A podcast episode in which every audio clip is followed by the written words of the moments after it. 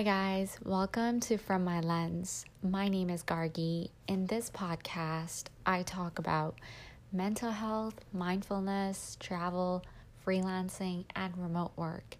Not only do I share my personal journey, I also invite guests to share their views and knowledge. From my lens, I can blend with the story and create art of knowing yourself. If you are a mental health advocate, love to travel, and want to know more about remote work, then you've come to the right place.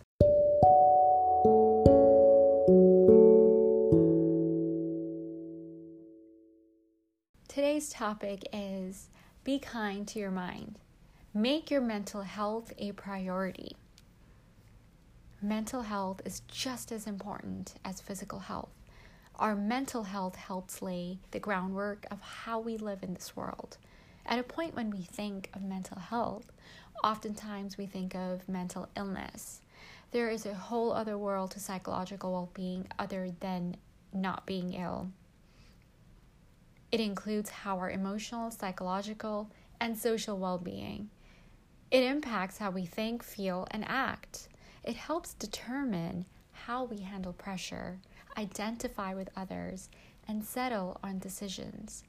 Emotional Wellness is significant at each phase of life, from youth, pre adulthood, through adulthood. Emotional well being is the acceptance of oneself and being comfortable with who you are, as well as being able to experience many emotions and be in control of your feelings.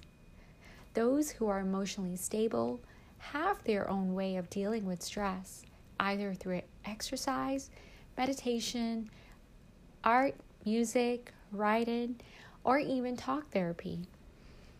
Mental illness often affects one's emotional well being. Some might even feel disconnected, worried, or numb. It is perfectly normal to experience this sort of emotions time to time, as it is all part of life challenges. However, if this sort of emotion gets uncomfortable or out of control, it might be characteristic of an increasingly mental health difficulty. Psychological well being implies adjusting to and reacting to life's difficulties without feeling overpowered.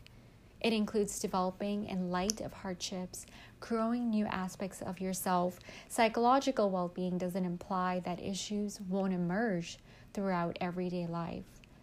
Some circumstances are beyond our control, and it's normal to face them at times as they help you grow.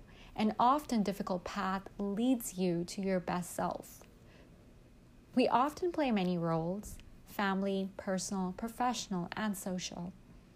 It's some, it can sometimes be daunting and challenging to be wearing many caps and trying to find a balance between what most of us are actively trying to achieve.